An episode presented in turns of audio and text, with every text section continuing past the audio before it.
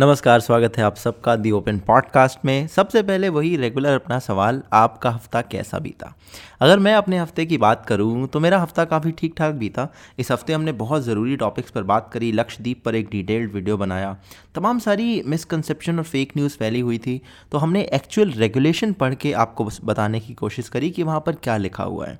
और फिर हमने बात करी कि ऑफिसर्स जो देश में अलग अलग जगह हमने वायरल वीडियोस में देखा कि जनता को परेशान कर रहे हैं या पिटाई कर रहे हैं तो उसके पीछे की क्या कारण है कॉलोनियल रूल्स कौन से अप्लाई होते हैं अभी भी, जो कहीं ना कहीं इसकी जड़ में आपको दिखेंगे?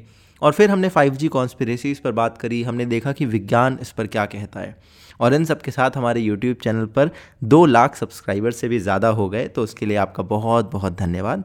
जिन्हें नहीं पता, उन्हें बता दूँ यूट्यूब चैनल का नाम है एन ओपन लेटर हर सप्ताह में तीन वीडियोज़ आपको वहाँ मिलते हैं तो आप ज़रूर उसे देखिएगा। खैर, इस इस वीक के जब मैं टॉपिक्स डिसाइड कर रहा था कि मैं आपसे क्या बात करूँगा इस हफ़्ते आके तो मेरे पास इतनी लंबी लिस्ट थी कि मुझे कुछ कुछ टॉपिक्स सॉर्ट करने पड़े। हम मेन स्टोरी रखेंगे लैब लीक थ्योरी के बारे में और हो सकता है उस पर चल के हम एक वीडियो भी बनाएँ आगे। बट उसके अलावा काफ़ी सारी चीज़ें हुई हैं इस हफ़्ते। अब मुझे नहीं पता आपको कितनी इनमें से पता चली बट एक अनएम्प्लॉयमेंट के बारे में काफ़ी अच्छा नया सर्वे निकल के आया है। आरबीआई की एक एनुअल रिपोर्ट पब्लिश हुई है। इंडिया की जीडीपी के नंबर्स आए हैं। डॉक्टर्स पर असॉल्ट हो रहा है देश के अलग अलग हिस्सों में। आपके बहुत सारे मैसेज आ रहे हैं मेरे पास कि इस पर मैं वीडियो बनाऊँ। तो होपफुली ट्यूसडे को इस पर वीडियो बनाएँगे। और फिर लैब लीक थ्योरी तो है ही, है ना? और इसके अलावा मेहुल चौकसी और ऑस्ट्रेलिया में बढ़ते चूहों का, चूहों की संख्या और इन सब चीज़ों पर भी नज़र डालेंगे। लेकिन इस इस हफ़्ते की जो मेन स्टोरी है, वो लैब लीक थ्योरी ही है। तो शुरुआत हम अपनी मेन स्टोरी से करते हैं बट जो मैंने आपको लिस्ट बताई, उन सब पे हम धीरे धीरे आएँगे। अगले आधे घंटे आप आराम से बैठ के इसे सुनिए, ठीक है? तो लैब लीक थ्योरी बेसिकली है ये कि जब कोरोना वायरस फैलने लगा, साल 2019 के अंत में, तब एक डॉक्टर ने कहा कि ये एक ऐसा वायरस है जो कि बहुत तेज़ी से फैल सकता है ह्यूमन टू ह्यूमन ट्रांसमिट हो सकता है। बस उस डॉक्टर को चाइना ने नज़रबंद कर लिया, कैद कर लिया और उस डॉक्टर की अनफॉर्चुनेटली कोरोना वायरस से ही मौत हो गई। और उसके बाद से चाइना पर लगा लगातार सवाल उठ रहे थे कि चाइना कहीं कुछ बातें छिपा तो नहीं रहा है कोविड के बारे में। फिर डब्ल्यू को भी चाइना ने बहुत लंबे समय तक यही बताया कि ये virus human to human transmit नहीं होता है और अगर होता भी होगा तो अभी तक उनके पास ऐसे कोई सबूत नहीं है। ये उन्होंने लास्ट ईयर जनवरी में बताया था 2020 में। और उसके बाद से ही फिर लोगों को धीरे धीरे जब पता चलने लगा कि ये तो वायरस बहुत तेज़ी से फैल रहा है तो लोगों ने चाइना पर सवाल उठाने शुरू करे। तो इस बीच एक सवाल उठ के सामने आया कि कहीं ऐसा तो नहीं कि चाइना की किसी लैब में ये वायरस बनाया गया हो? तो इस सवाल के ऊपर सारे लोगों ने कहा कि नहीं नहीं, ये तो कॉन्स्पेरेसी थ्योरीज़ हैं, ये तो रेसिज्म है है ना? ये सवाल यहाँ तक कि अमेरिकी राष्ट्रपति डोनाल्ड ट्रंप ने भी उठाया था बट उन्हें भी कॉन्स्पेरेसी थ्योरीज कह के इस बात को दबा दिया गया। सारे सोशल मीडिया प्लेटफॉर्म ने भी इसको फेक न्यूज़ का हवाला दिया। और इस सब के परिप्रेक्ष्य में एक आर्टिकल भी लिखा गया लैंसेट नाम की जर्नल में, साइंस जर्नल है, काफ़ी फ़ेमस है। और उस आर्टिकल में भी कई सारे साइंटिस्ट ने ये बात कही कि ये बिल्कुल फिजूल की बात है, इस पर तो सवाल ही नहीं उठना चाहिए कि ये वायरस लैब में बनाया गया हो, क्योंकि ये तो नेचर से ही निकल के आया और वहीं से ही जानवरों से इंसानों में जंप कर गया और अब धीरे धीरे फैल रहा है। हालाँकि अब माहौल बदल रहा है। अब अगर आप देखें तो लैब थ्योरी के बारे में बहुत से लोग बात करते हुए दिखते हैं। तो सवाल ये है कि आखिर ये लैब थ्योरी मतलब है क्या? ओवरऑल क्या कॉन्सेप्ट है? तो बेसिकली कॉन्सेप्ट इतना सा है कि 2012 में एक वहाँ चाइना के अंदर कोई केव थी, जहाँ पर कुछ वर्कर्स काम कर रहे थे। उन वर्कर्स की तबीयत ख़राब होने लगी और उनको जो सिम्टम आए वो बड़े कोरोना वायरस जैसे सिम्टम ही थे। कोरोना वायरस दरअसल इस फैमिली के कई सारे वायरस इससे पहले फैल चुके हैं। सार्स में मर्स में सब कोरोना वायरस ही फैले थे। तो इस महामारी की शुरुआत से सात आठ साल पहले 2012 में भी उनको जो सिम्टम आए, वो कोरोना वायरस जैसे सिम्टम थे। तो लोगों को पता था बट उन्हें लगा कि ये कुछ नया है। तो उसके बाद वहाँ पर जो बैट वुमन के नाम से एक साइंटिस्ट बहुत फ़ेमस हैं, लेडी साइंटिस्ट हैं चाइना में, उन्होंने उस केव का दौरा करा और वहाँ से जो चमगादड़ थे उनके मल से, मल के वो सैंपल लेकर आई लैब में। और उस सैंपल में उन्होंने देखा कि ये तो कोरोना वायरस कुछ नए तरह का कोरोना वायरस यहाँ पर निकल के आया है। तो इस पर ये लोग रिसर्च करते रहे। अब इस पर रिसर्च जो हो रही थी, वो हो रही थी वुहान इंस्टीट्यूट ऑफ़ वायरोलॉजी में WIV में। और इस रिसर्च का नाम था gain of function gain of function एक ऐसी रिसर्च है जो अलग अलग वायरसेस पर की जाती है। मतलब कि आप सोचो कि डेंगू का वायरस है तो उसको ये लोग लैब में ले जाएँगे और उसको और पावर करेंगे और उसको म्यूटेट करने की कोशिश करेंगे, उसके नए रूप बदलने की कोशिश करेंगे, ताकि अगर फ्यूचर में नेचुरली डेंगू का वायरस उस रूप में आ जाए तो हम उसके लिए पहले से तैयार रहें, हमारे पास उसके लिए दवाइयाँ हों और हमें पता हो कि वो कैसे बिहेव करेगा। तो ये तो है इस रिसर्च का फ़ायदा, है ना? और इस रिसर्च को यूएस ने तो बंद कर दिया है ओबामा के समय। मगर अभी भी यूएस जो इस रिसर्च के, यूएस के जो हेल्थ डिपार्टमेंट है या कुछ लोग हैं, वो सपोर्ट करते हैं और फंड करते हैं चाइना की Wuhan Wuhan Institute of Virology में। तो ये वहाँ पे इस वायरस के ऊपर रिसर्च चल रही थी 2012 से। अब जब 2019 के अंत में वुहान में ही ये वायरस फैला तो लोग अब और ज़्यादा मानते हैं कि हो सकता है देर इज़ अ पॉसिबिलिटी कि वायरस उस लैब से निकल कर आया हो, क्योंकि इस वायरस के सिम्टम उन जो केव के वर्कर्स जो मिले थे, उनके सिम्टम से 70 से 80 परसेंट मैच करते हैं। और अब नेचर नाम की एक साइंस जर्नल में, पहले वो लैंसेट में लिखा गया था आर्टिकल कि ये नहीं मैच करता, अब नेचर नाम की साइंस जर्नल में एक बहुत बड़ा सा आर्टिकल लिखा गया है, जहाँ पे कहा जा रहा है कि देखिए, कई सारे हमारे पास संदेह के पॉइंट्स हैं कि ये लैब से निकला हो सकता है है ना? डब्ल्यू पर लोगों का भरोसा वैसे ही ख़त्म हो चुका है। चाइना और डब्ल्यू ने जो मिलकर इतने समय से लोगों को सही से बातें नहीं पहुंचाई, सही से चीज़ों को रोकने में सफल नहीं हुए तो डब्ल्यूएचओ पर लोग वैसे ही भरोसा कम कर रहे हैं और चाइना डब्ल्यूएचओ को बहुत बड़ी फंडिंग देता है, इसलिए डब्ल्यूएचओ पर लोगों का विश्वास भी कम है। मगर जो साइंटिस्ट नेचर में आर्टिकल लिखते हैं ये बताते हैं कि आ, कुछ बड़े बड़े अमरीकी अखबारों में भी साइंस का जो कॉलम है वो लिखते रहे हैं। और इससे पहले जो लैंसेट में जिन्होंने आर्टिकल लिखा था उनमें से एक साइंटिस्ट का वुहान इंस्टीट्यूट ऑफ़ वायरोलॉजी से सीधा संपर्क बताया जा रहा है। तो उनका कॉन्फ्लिक्ट ऑफ़ इंटरेस्ट का भी मामला बनता है। उसके बाद जो अमरीकी इस पूरे पैंडमिक के जो मेन फोकल पॉइंट रहे हैं अभी तक, एंथोनी फाउची, जो कि एक डॉक्टर हैं और उन्होंने वहाँ पर काफ़ी इस पैंडमिक को लीड करा है। अमरीकी राष्ट्रपति के साथ बगल में खड़े होकर वो प्रेस कॉन्फ्रेंसेस में सवालों का जवाब देते हैं। उनके पास वुहान इंस्टीट्यूट के तमाम सारे मेल अभी निकल के आए हैं, जिन्हें फाउची मेल कहा जा रहा है। और इन मेल्स में उनको कॉन्ग्रेचुलेट किया जा रहा है थैंक यू बोला जा रहा है कि आपने इस बात को सपोर्ट करा कि ये वायरस लैब से निकल के नहीं आया है। और इस पर बिल्कुल भी संदेह नहीं जताया जाना चाहिए। तो इस बात को लेकर उन्हें कॉन्ग्रेचुलेशन भी भेजा गया लास्ट ईयर तो इन सारी चीज़ों को लेकर अभी एक बहुत डेवलपिंग स्टोरी है। मगर इस पूरी स्टोरी से कुछ चीज़ें निकल के आती हैं। पहली बात कि ये जो साइंस जर्नल हैं, जो मान लीजिए लैंसेट जैसे जर्नल्स हैं, इनकी कितनी क्रेडिबिलिटी बचती है इसके बाद? क्योंकि लैंसेट अगर आपको याद हो और आपने मेरा वो वीडियो देखा हो एंटी वैक्सर्स वाला तो लैंसेट में ही एक एंटी वैक्सर का आर्टिकल पब्लिश हुआ था 1990s में और उसके बाद से उसकी जो कॉन्स्परेसी थ्योरी थी वो काफ़ी ज़्यादा बढ़ी थी। वो एंड्रू वेकफील्ड के आर्टिकल की बात कर रहा हूँ जिन्होंने ये कहा था कि आ, कुछ वैक्सीन्स लेने में बच्चों में आ, बहुत प्रॉब्लम आ जाती है और बच्चों में एक नए विकृत रूप से बच्चे विकसित होने लगते हैं और इसलिए वैक्सीन नहीं ले जानी चाहिए। बाद में पता चला था उनकी सारी फाइंडिंग फर्जी हैं और लैंसेट ने वो आर्टिकल डिलीट भी किया था। और अब हम देख रहे हैं कि इसी तरह का लेटर एक बार फिर से लैंसेट में पब्लिश हुआ है। तो ये एक तो पहला यही आउटकम है इस पूरी कंट्रोवर्सी का जो निकल सकता है कि भाई इसकी क्रेडिबिलिटी पर बहुत बुरा इम्पैक्ट पड़ेगा। दूसरा आउटकम है कि चाइना का इन्फ्लुएंस जितना हम समझते हैं अभी अलग अलग देशी विदेशी पब्लिकेशंस में न्यूज़ मीडिया में सोशल मीडिया में, या और भी सही, काफ़ी जगह डब्ल्यू एच ओ जैसी ऑर्गेनाइजेशन में भी फंडिंग से डायरेक्टली इनडायरेक्टली कितना इन्फ्लुएंस है चाइना का कि चाइना पर सवाल पूछने पर भी प्रतिबंध लग गया था लगभग एक साल तक। लोग उस बात को फेक न्यूज़ ही नहीं कहते थे, बल्कि कहते थे ये तो कॉन्स्पिरेसी थ्योरी है तो बिल्कुल ही बात ही नहीं होनी चाहिए इस पर, है ना? और तीसरा सवाल उठता है सोशल मीडिया पर, क्योंकि सोशल मीडिया ने एक लंबे समय तक इस बात को कि ये वायरस लैब से निकल कर आ सकता है, इस बात को सोशल मीडिया पर फेक न्यूज़ करार देकर उसे लेबल किया जाने लगा था मिस इन्फॉर्मेशन के रूप में। अब फेसबुक ने डिसाइड करा है कि हम ऐसा लेबल नहीं करेंगे। तो सवाल उठता है कि अभी तक जिनको लेबल किया गया या जिनके अकाउंट इसकी वजह से सस्पेंड हुए या कुछ दिनों के लिए फ्रीज हुए या उनको डी प्लेटफॉर्म किया गया, उस पर सवाल उठता है कि आखिर सोशल मीडिया प्लेटफॉर्म्स का जो तरीका है इस तरह की चीज़ों को आइडेंटिफाई करने का, या सेंसरशिप करने का, उस पर क्या हमें दोबारा से विचार करना चाहिए? क्योंकि अभी जो प्रेजेंट का तरीका है उसके आउटकम देखकर लगता तो नहीं कि वो तरीका सही हो। तो ये भी एक बड़ा इससे सवाल उठ सकता है।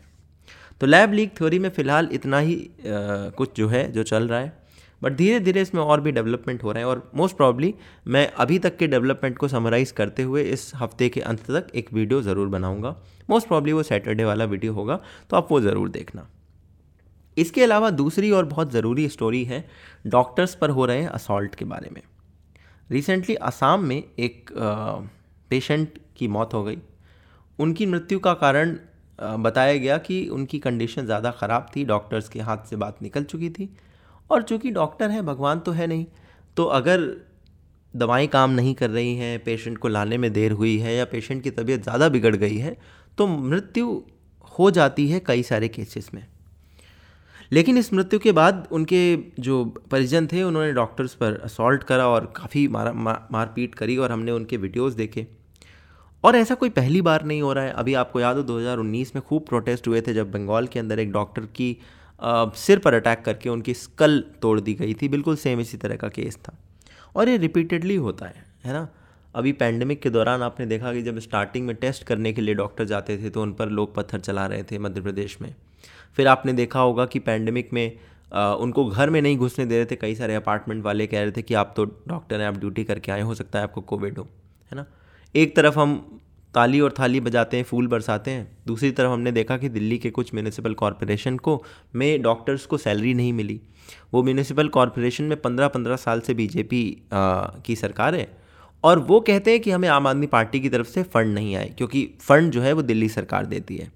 मगर बात यह है कि ना दिल्ली सरकार और ना ही म्यूनिसिपल कॉरपोरेशन दोनों ने ही ना ही अच्छे से आवाज़ उठाई और ना ही क्लियरली पब्लिक में आके बताया कि देखो भाई, हम तो पैसे देना चाह रहे हैं, इनकी गलती है और ये गलती है और इसे जल्दी से रिजॉल्व करते हैं ताकि डॉक्टर्स को पैसे मिल सकें। पाँच पाँच छः छः महीने तक उनकी सैलरीज अटकी रहीं और ये बात न्यूज़ में घूमती रही। मैंने भी बहुत बार इसको शेयर किया है है ना? तो ये सब चीज़ें चल रही हैं और वहीं दूसरी तरफ़ जब हम देख, देखते हैं तो 2019 का एक आर्टिकल मेरे सामने खुला हुआ है सीएनबीसी का।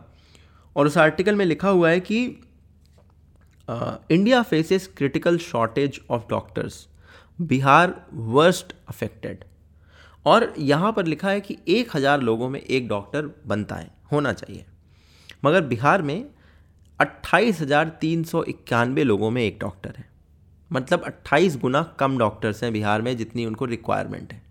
और इन्होंने बाकी सारे स्टेट को लिस्ट कराए। कोई भी ऐसा स्टेट नहीं है जहाँ पर उतने डॉक्टर हों जितना ज़रूरत है।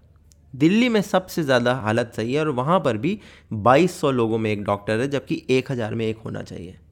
और ऑन एन एवरेज अगर आप देखें तो ग्यारह हज़ार बयासी लोगों में एक डॉक्टर है भारत में। तो जब डॉक्टर्स की इतनी कमी है, और इसका सीधा सा सीधा कारण है criminal negligence by our government तो गवर्नमेंट की नेग्लिजेंस से डॉक्टर्स की इतनी कमी होने के बावजूद हम अपने डॉक्टर्स को इस तरह से ट्रीट करेंगे। तो आपको क्या लगता है कि पैंडमिक के दौरान या बाकी भी दिनों में, आपकी आखिरी होप फिर कौन बचेगा? डॉक्टर्स को आप ऐसे ट्रीट करेंगे तो अच्छे डॉक्टर्स तो आपके यहाँ रुकेंगे नहीं। ब्रेन ड्रेन भी होगा। जो अच्छे डॉक्टर्स होंगे भी, वो हो सकता है किसी और पेशे को में जाना ज़्यादा पसंद करें। जो बच्चे हैं अभी पढ़ाई कर रहे हैं, जिन्हें अपना करियर चुनना है, जो डॉक्टरी की पढ़ाई एक तो महँगी भी है और दूसरे उसमें समय भी ज़्यादा लगता है। तो वो सोचेंगे, हम इतना समय देकर ये प्रोफेशन चुने और उसके बाद हमारी पिटाई हो तो इससे अच्छा है हम कुछ और ही कर लेते हैं। तो आपको क्या लगता है इस तरह की चीज़ें करने का क्या आउटकम निकलेगा? और किस तरह से आप देश को बर्बाद कर रहे हैं, ये आपको सोचना चाहिए। और इसीलिए इस तरह का जो असॉल्ट है, ये करने वालों के खिलाफ, मैंने सुना था पैंडमिक के दौरान कोई एक कानून भी बनाया गया था, जिसमें यह था कि सज़ा ज़्यादा होगी, पैसे ज़्यादा लगेंगे बट ऐसा लगता नहीं है कि उस तरह के कानूनों का कोई फ़ायदा हुआ है, या फिर उस तरह के कानूनों की इम्प्लीमेंटेशन में कोई ढिलाई है। तो इस पर थोड़ा सा और सख्ती और और थोड़ा कड़ाई से बात करके सरकार को इस पर सोल्यूशन निकालना पड़ेगा बट फ़िलहाल की जो सिचुएशन है, हमारे देश में चाहे वो डॉक्टर्स का नंबर हो, और चाहे डॉक्टर्स की कंडीशन हो, वो बहुत ख़राब है। वो बेचारे ओवर स्ट्रेच्ड हैं ओवर बर्डनड हैं, और चूँकि उनकी पेशा ऐसा है कि वो इसको बिज़नेस की तरह, देखें तो थोड़ी मुश्किल हो जाती है। और कई बार ये भी होता है कि डॉक्टर्स से ज़्यादा उनके जो अस्पताल वाले हैं, जो कि इस पूरे पेशे को बिज़नेस की तरह चला रहे हैं वो मरीजों को लूटते हैं, मरीजों से ज़्यादा पैसे लेते हैं, मरीजों को परेशान करते हैं और फिर मरीजों का वो गुस्सा उन डॉक्टर्स पर निकल जाता है जो बेचारे सिर्फ़ एक एम्प्लॉय की तरह उस अस्पताल में अपना काम कर रहे हैं। तो ऐसा नहीं है कि बुराई सिस्टम में नहीं है, बुराई सिस्टम में भी है, बट कहीं ना कहीं ऐसा लगता है कि दूसरों की गलतियों का, दूसरों के पापों का प्रायश्चित हमारे डॉक्टर्स को भरना पड़ता है। फिर चाहे वो पाप हमारी सरकार के हों या फिर हमारे हेल्थ केयर सिस्टम में चला रहे जो अस्पताल चलाने वाले बिजनेसमैन के। तो ये सिचुएशन है जहाँ पर हम अभी खड़े हैं, है ना? अब लैब लीक थ्योरी और डॉक्टर असॉल्ट की बात तो हो गई है। अब बात करते हैं इस हफ़्ते की तीन ऐसी खबरों के बारे में, जो कि हमारी इकॉनमी और एम्प्लॉयमेंट से जुड़ी हैं। पहले यह सी में पब्लिश्ड एक आर्टिकल जिसमें लिखा था कि सी एम आई ई ये एक सेंटर है इनका centre for monitoring Indian economy इन्होंने बताया है कि पिछले एक साल में 11 से 12 मिलियन जो सैलरीड लोग हैं, वो अनएम्प्लॉयड हो गए हैं। और 97 परसेंट इंडियंस जो थे, वो थोड़ा सा और गरीब हो गए हैं। पहले से गरीब हो गए हैं, है ना? और भी इन्होंने कई सारी अपनी फाइंडिंग बताई है। तो महेश व्यास जो इसके सी एम आई चलाते हैं, इन्होंने कहा कि, ये चीफ एग्जीक्यूटिव ऑफिसर हैं इसके तो इन्होंने कहा कि India had 403 million jobs before being hit by the covid 19 pandemic In April 2019, about 126 million jobs were lost, of which about 90 million were those of daily wagers. तो जो डेली वेजर पे काम करते थे ज़्यादातर जो जॉब गई हैं उसमें से 90 मिलियन जो 120 मिलियन 126 मिलियन जॉब्स गई उसमें 90 मिलियन उनकी हैं जो दिहाड़ी मजदूर थे दिहाड़ी पे काम करते थे और एक ख़तरनाक सिग्नल है क्योंकि अभी अभी सेकेंड वेव भी थोड़ा सा पीक करी है और अभी शायद वो डाउन टर्न है उसका बट ऐसा लगता है कि उन लोगों को शहर में वापस आने में, दोबारा काम मिलने में और दोबारा चीज़ें री होने में एक लंबा समय लग सकता है, बशर्ते कि थर्ड वेव ना आए। अगर थर्ड वेव आ गई तो फिर हमें नहीं पता है। और ये एक कंसर्निंग सिचुएशन है जिस पर मुझे नहीं लगता कि बहुत ज़्यादा कोई डिस्कशन या डिबेट कहीं पर चल रही है या फिर कोई सोल्यूशन पर इस पर बात कर रहा है। इसके अलावा आरबीआई की एक एनुअल रिपोर्ट अभी 2020-21 की निकल के आई है और यहाँ पे कुछ नई फाइंडिंग्स हैं जो इनकी एनुअल रिपोर्ट में लिखी हैं। जैसे कि इन्होंने ये कहा कि बैंक में होने वाले फ्रॉड्स पिछले एक साल में 25 परसेंट घट गए ये कहते हैं कि फॉरेक्स गेन जो फॉरेन एक्सचेंज है, उसमें जो हमारा गेन हुआ है, वो भी पिछले एक साल में बहुत शार्पली इंक्रीज़ हुआ है। और हमारी जो इकॉनमी है, वो स्लोली ज़्यादा तेज़ी नहीं बट स्लोली रिकवर कर रही है। और इन्होंने ये भी कहा कि जो स्टॉक मार्केट है चूँकि हमारी इकॉनमी जिस तरह से गिरी, जिस तरह से कमज़ोर हुई, उस हिसाब से हमारा स्टॉक मार्केट नीचे नहीं गिरा। तो ये कह रहे हैं कि स्टॉक मार्केट जिस तरह से बढ़ रहा है, ये एक बबल की तरह इंडिकेट करता है और ये कंसर्निंग है, क्योंकि कई बार ऐसा होता है कि स्टॉक मार्केट आपका अपनी वैल्यूएशन से बहुत ज़्यादा बढ़ जाता है, फिर जब वो बस्ट करता है और जब वो क्रैश होता है तो एक बड़े भारत का हिस्सा जो है, उसकी जो आशाएँ हैं वो टूटती हैं। क्योंकि अगर आप देखें लॉकडाउन में एक बड़े, बड़ा एक तबका है छोटे छोटे स्मॉल इन्वेस्टर्स का, जिन्होंने स्टॉक मार्केट में पैसा लगाना शुरू किया। और अगर एक बार ये मार्केट क्रैश होगा तो वो नए इन्वेस्टर्स को सबसे ज़्यादा धक्का पहुंचाएगा, क्योंकि पुराने वाले तो पहले से ही चीज़ों को देख के रखते हैं, अंदेशा लगा के रखते हैं बट नए इन्वेस्टर्स पर ये धक्का पहुँच सकता है। इसके अलावा एक चीज़ और ध्यान देने वाली है कि आरबीआई ने जो ये रिपोर्ट निकाली है 2021 की फाइनेंशियल ईयर की है तो ये मार्च, अप्रैल तक की हुई। उसके बाद जब सेकेंड वेव हिट की है और उसके बाद जिस तरह से हमारी सिचुएशन ख़राब हुई है, वो अभी इस रिपोर्ट में नहीं है तो उसका जो जो भी आउटकम है, वो नेक्स्ट ईयर की रिपोर्ट में मिलेगा। और उसी तरह से एक और डेटा जो थर्ड पॉइंट है इसका कि जीडीपी की जो रिपोर्ट आई है कि हमारी जो जीडीपी थी वो फोर्थ क्वार्टर में तो बढ़ी थी 1.6 परसेंट हुई थी बट ओवरऑल 7.3 परसेंट से डिक्लाइन हुई है पूरे साल में। अब ये है कि फोर्थ क्वार्टर में चूँकि 1.6 परसेंट से ग्रोथ हुई थी तो ये थोड़ा सा डिक्लाइन कम दिखता है, मगर वो फोर्थ क्वार्टर भी अप्रैल तक ख़त्म हो चुका था, और अप्रैल में जो थर्ड सेकेंड वेव आई है, इसका जो इम्पैक्ट हुआ है, और इससे हम कैसे रिकवर करेंगे? और कहीं थर्ड वेव अगर आ गई तो हमारा क्या कंडीशन होगा? ये सारी चीज़ें ऐसी हैं जिन पर अभी किसी को कुछ नहीं पता है। तो ये जितने भी नंबर जितनी भी चीज़ें आई हैं, वो कंसर्निंग है, क्योंकि ये अपने आप में ही अच्छे नंबर्स नहीं हैं और ये तब के नंबर हैं जब तक सेकेंड वेव नहीं आई थी। तो अब ये जो सेकेंड वेव आने के बाद के जो नंबर्स आएँगे, और ज़्यादा कंसर्निंग होंगे। तो आगे की जो सिचुएशन है, जो परिस्थिति है, अगर आपके पास इस समय नौकरी है, आप जॉब कर रहे हैं तो अपने आप को आप फॉर्चुनेट मान सकते हैं। और कोशिश करें कि आप जितने लोगों की मदद हो सके आप करते रहें, क्योंकि सिचुएशन अभी जो कोविड की है, उसके बारे में भी लोगों को बहुत कम पता है कि क्या होने वाला है और इकॉनमी वगैरह के बारे में भी। तो मेजॉरिटी जो चीज़ें थी, वो तो हमने कवर कर ली। अब एक स्टोरी बचती है मेहुल चौकसी की।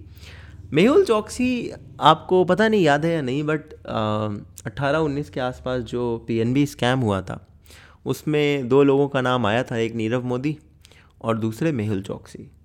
गीतांजलि जेम्स करके कंपनी चलती थी, वो मेहुल चौकसी चलाते थे तो कंपनी बंद हो गई है। और मेहुल चौकसी नीरव मोदी से रिलेटेड है, शायद वो उनके मामा या कुछ लगते हैं रिलेशन में। और मेहुल चौकसी यहाँ से एंटीगुआ चले गए थे और उन्होंने वहाँ पर जाकर सिटीजनशिप ले ली थी, है ना? तो एक फ्यूजिटिव की तरह आप इन्हें मान सकते हैं। बट वो एंटीगुआ में थे वहाँ पर उनको सिटीजनशिप इसलिए मिल गई क्योंकि उन्होंने वहाँ पर कुछ ऐसा रूल बना रखे हैं कंट्री ने कि अगर आप इतना पैसा इन्वेस्ट करते हैं तो आपको वहाँ का सिटीजनशिप बनाया जा सिटीजन बनाया जा सकता है। बट सडनली खबर आती है कि मेहुल चौकसी एंटीगुआ से आ, निकल कर उसके बगल की पास की एक कंट्री में डोमिनिका में चले गए। अब ये खबर आई और उसके बाद दो तस्वीरें आई कि मेहुल चौकसी की एक आँख लाल है आँख सूजी हुई है और हाथ में चोट लगी हुई है। तो ये खबर जब चलने लगी तो पता चला कि कई सारे फिर थ्योरीज निकल के आई। कई लोगों ने कहा कि वो खुद किसी एक महिला के साथ वहाँ पर गए थे, छुट्टियाँ बिताने, जो भी है। और वहाँ पर उन्होंने जेल में पकड़ लिया गया है, वो वहाँ पर जेल में बंद हैं और अब कह रहे हैं भारत सरकार की चूँकि वो अब एंटीगुआ में नहीं है तो उन्हें वापस लाने की भी बात की जा सकती है। वहाँ पर केस शुरू हो गया है कि हम इनको वापस लेके आएँ, है ना? क्योंकि यहाँ तो उनकी डिमांड है। स्कैम में उनका नाम है तो वापस लाने की भी कोशिश हो रही है। तो तमाम सारी थ्योरीज चल रही हैं कि आखिर वो डोमिनिका गए कैसे? कुछ लोग कहते हैं वो अपनी महिला मित्र के साथ गए थे। कुछ लोग कहते हैं उनकी वाइफ कहती हैं कि इनको वापस ले जाने की कोई ज़रूरत नहीं है भारत में और इन्हें हमें एंटुगा में फिर से वापस लाएँगे। तो अब इनकी वाइफ को ये बात पता है कि नहीं पता है कि वो कैसे वहाँ पर गए।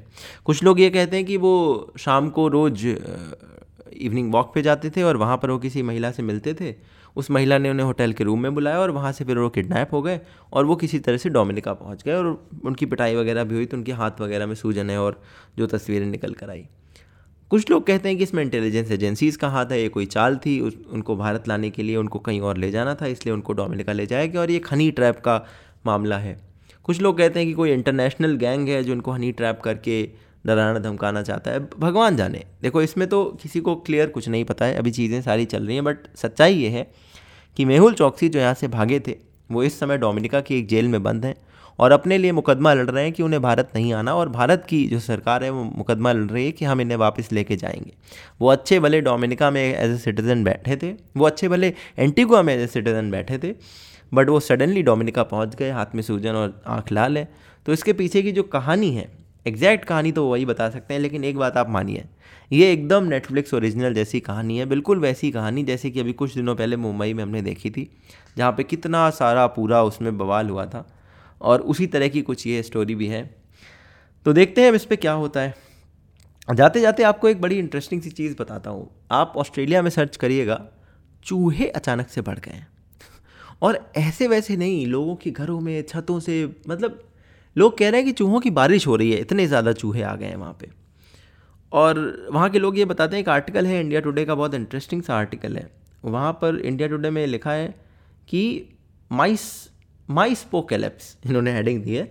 Australia orders banned poison from India to counter infestation of plague proportions तो जो पॉइजन बैंड था, उसको इन्होंने इम्पोर्ट करने की बात करी है भारत से, ताकि वो चूहों को मार सकें। और कह रहे हैं कि एक लंबे समय तक वहाँ पे सूखा पड़ा रहा और फिर अचानक से रेन हुई, काफ़ी बम्पर फ़सल हुई और चूँकि चूहों की ब्रीडिंग साइकिल बहुत छोटी होती है, इसलिए अचानक से चूहे बहुत ज़्यादा मात्रा में आ गए हैं।